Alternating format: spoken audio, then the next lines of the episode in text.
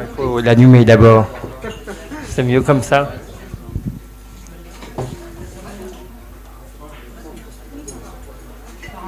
On va recommencer.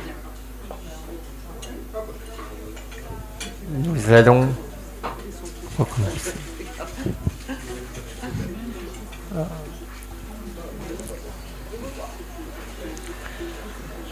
Alors le deuxième set euh, va commencer avec euh, Elisabeth Larbre euh, qui va nous lire une nouvelle, la fin d'une nouvelle, le grand, le début, pardon, le Grand Lac des Esclaves, donc un récit onirique qui fait partie donc d'un ensemble de nouvelles, donc dont l'unité thématique et l'espérance et la résilience dans le droit fil de son premier roman qui s'appelle Le fleuve rouge. Les emprunts du fleuve rouge aux éditions Carnet Nord. Qui, euh, de manière différente, explorait aussi deux trajectoires de destin brisés et peu à peu reconstitués. Euh, mais maintenant, je vais laisser la parole à l'auteur. Bonjour à tous, bon bonsoir plutôt là. Bon, alors je me lance. Cela faisait un moment qu'il nageait. L'eau était rentrée dans ses oreilles et les sons lui parvenaient étouffés, comme dans un rêve lointain, auquel se mêlaient les battements de son cœur et le caquettement des canards bien au-dessus de sa tête. Il n'avait pas encore atteint l'autre rive et commençait à se dire qu'il avait peut-être présumé de ses forces en lançant haut et fort ce pari stupide de traverser non-stop. Depuis une petite dizaine de minutes, les courants qui traversaient étaient froids, de plus en plus froids, et ses jambes s'engourdissaient. Amaury s'arrêta et se retourna. Paula, Corentin et Mathias n'étaient plus que de petits points de couleur en randonnion sur la berge. Il reconnaissait Paula avec sa jupe rouge, Corentin avec son t-shirt orange et Mathias avec sa casquette jaune. Rien de plus. Amaury agita les bras et continua à pédaler sur place pour se maintenir au-dessus de la surface sombre et essayer d'attirer l'attention de ses amis. Il eut l'impression que la casquette jaune bougeait. Mathias s'était sans doute levé, mais à nager les yeux ouverts depuis près de vingt minutes, il y voyait flou et à cette distance distinguait très mal tout mouvement éventuel. Il fallait qu'il se résigne. Il n'avait d'autre choix que de terminer au plus vite sa traversée. Tout autour de lui, l'eau était couleur d'encre. Il se sentit frissonner, il se refroidissait. Il devait reprendre son crawl et arriver sur l'autre rive avant que le soir ne tombe. Amaury se remit en position, mais il lui sembla que ses mouvements, il lui sembla que ses mouvements étaient vains, comme si un courant contraire l'empêchait d'avancer. Son cœur s'accéléra, mais son esprit lui somma de garder son calme.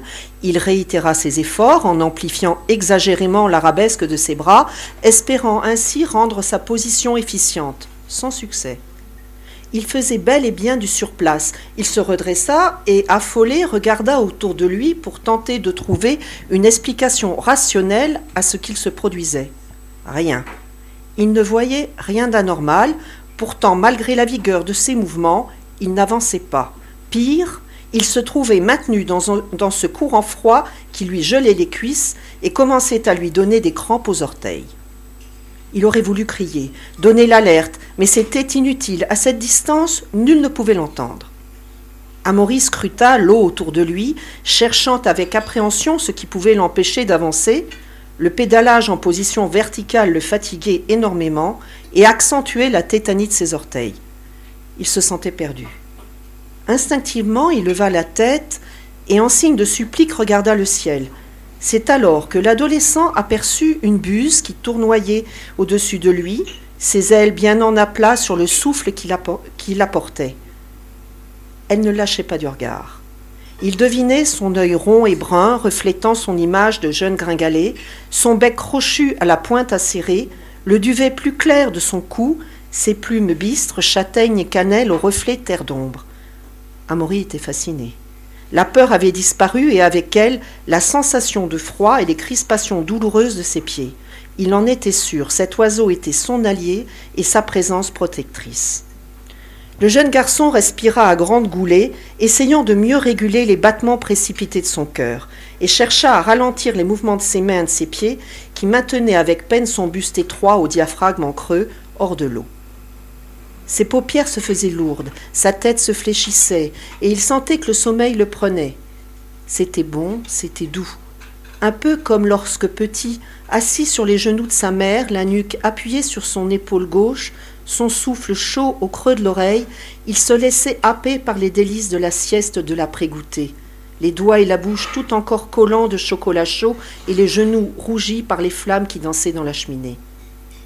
Amaury ferma les yeux. Sa tête se renversa sur le côté, son corps s'affaissa doucement et s'enfonça dans la masse sombre qui l'entourait, légèrement d'abord, puis de manière plus prononcée. À présent, son menton caressait la surface grise et froide, son profil gauche recouvert à moitié d'eau. Il ne bougeait pas, ne se débattait pas, il dormait. Au moment où tout son corps d'un coup sombra comme avalé par l'onde métallique, la buse émit une sorte de miaulement au perché, tournoya une dizaine de fois au-dessus de la surface anthracite, répéta encore et encore son cri strident, puis fendit le ciel et disparut. Le soir même, les équipes de secours du Grand Lac des Esclaves, rejointes par plusieurs autres de la région du nord-ouest canadien, étaient à pied d'œuvre. Malgré une alerte donnée en début de soirée par les trois amis du jeune disparu et une recherche intensive au projecteur à LED avec hommes, de, hommes grenouilles expérimentés jusqu'à une heure avancée de la nuit, aucun corps n'avait été retrouvé. La consternation était terrible. Et dès l'aube, le lendemain, et toute la nuit qui suivit, la semaine qui suivit, les recherches continuèrent d'arrache-pied, mais en vain. Le corps d'Amaury demeurait introuvable, les hypothèses tendant d'expliquer le, drame à l'air bon train. La plus consensuelle mettait en cause les strates de roches sédimentaires qui tapissaient sournoisement le fond par endroits. De toute évidence, ces formations généraient des failles plus ou moins larges, propices au courant contraire, véritables pièges pour un corps peu athlétique et déjà éprouvé par une nage de longue durée dans une eau n'excédant pas les 16 degrés aux heures les plus chaudes de la journée. Les jours passèrent. L'activité estivale du lac, qui couchait à sa fin, cessa progressivement. Plus personne n'évoquait le drame de cette fin août. Les rives du lac retrouvaient leur calme, laissant les pins gris aux nuances vert jaunâtres et les épinettes noires bleu-vert se partager les lieux aux côtés des oiseaux migrateurs. Le ciel blanchissait à vue d'œil, filtrant encore çà et là quelques rayons égarés à la chaleur toute relative. On devinait l'apparition d'une croûte de gel aux endroits les plus venteux du lac. Ces scintillements attiraient la sauvagine qui, intriguée par ses clins d'œil d'or et d'argent, ralentissait son vol et se risquait parfois à tâter du bout de ses palmes ce cristal flottant. Martial, jeune artiste peintre trentenaire, rêvait depuis longtemps de croquer sur sa toile le deuxième plus grand lac du territoire du Nord-Ouest. Cette étendue d'eau, la plus profonde de l'Amérique du Nord, transportait son imagination et sa créativité. Assister à la prise en glace de ce géant, en peindre chaque mouvement, mélanger les bleus, les gris et blancs, les verts opaques, caresser du bout du pinceau le tissage vierge du lin tendu sur le châssis, y saisir la lumière, la faire sienne, se l'approprier. Quelle excitation! Ni une ni deux, Martial déplia son chevalet, le planta dans le sable humide, jeta un coup d'œil circulaire et huma l'air. Il pourrait bien neiger. La phrase lui avait échappé.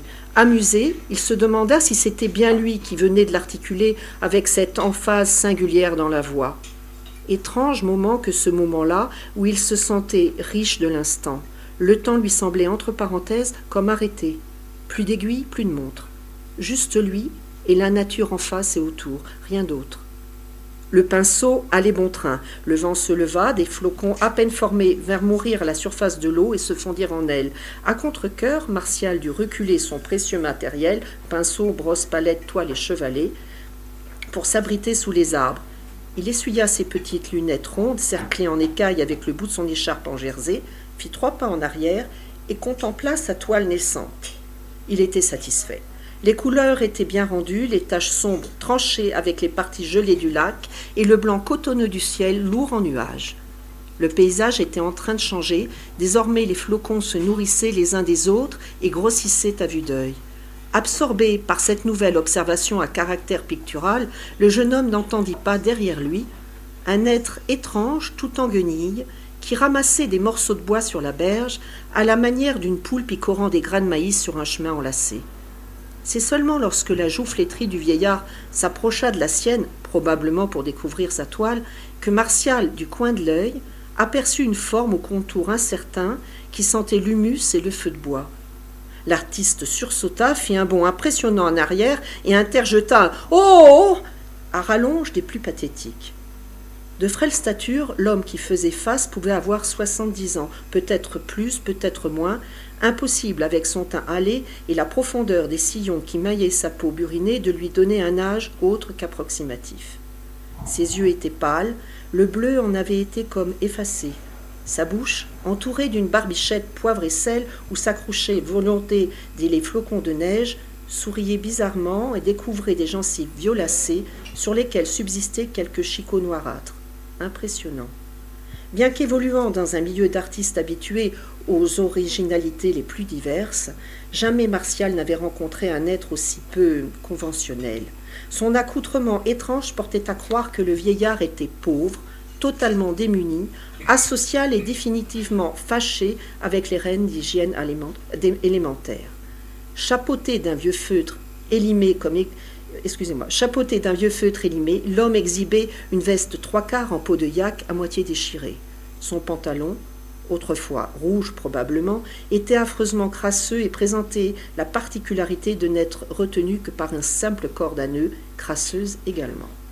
On devinait sous son large col de fourrure une chemise foncée aux rapiessages nombreux et des plus fantaisistes. Plus surprenant encore, malgré le froid, le pauvre diable marchait pieds nus. Ses orteils noirs de terre et tout congestionnés se chevauchaient les uns les autres comme s'il avait été longtemps martyrisé par des escarpins de jeunes filles. Les yeux de Martial allaient et venaient et ne savaient où se poser, tant les atours du vieil homme et son personnage tout entier étaient insolites. Ce fut l'énergumène qui rompit le silence le premier. C'est pas mal. Vous trouvez? demanda Martial avec un brin de fierté dans la voix. Ouais, le froid du lac est plutôt bien rendu. Le froid Ouais, le froid, c'est important de le sentir, c'est un faux ami, le froid, vous savez. Il câline, te caresse les chines, tu t'endors dans ses bras et puis craque. Il t'emporte sans que tu n'aies eu le temps de dire ouf. Le peu de bleu qui restait dans les yeux du vieil homme s'était mis à étinceler. Sa voix était douce et détonnait avec l'ensemble. On aurait dit la voix d'un enfant. Déstabilisé, Martial fit mine de retoucher sa toile et en profita pour apporter une note grisâtre entre deux bancs de nuages blancs. Le vieillard se mit aussitôt à l'aise, désangla sa hotte d'osier déjà remplie de nombreux rondins de bois mort, la déposa à ses pieds et, allégé de son fardeau, se redressa main sur les hanches. C'est curieux, fit-il remarquer. Vous avez oublié l'essentiel. L'essentiel? Que voulez-vous dire? Vous venez de rajouter un stratus, autrement dit de l'eau, de la bruine ou de la neige en préparation. Vous trouvez qu'il n'y en a pas assez d'eau dans votre tableau? dit-il avec une gravité surprenante. Euh, si, peut-être. Euh, pourquoi? La gêne que ressentait Martial augmentait. Êtes-vous sûr de bien avoir gardé le ciel? insista, insista le vieux. Quoi? Regardez encore enjoignit-il de sa drôle de voix fluette. Martial se sentait gagné par l'exaspération. Ce vieillard sorti de nulle part s'improvisait à présent donneur de leçons et lui gâchait son plaisir. Je ne vois rien, siffla l'artiste irrité. Mais si, là-bas, regardez. Et puis ça continue.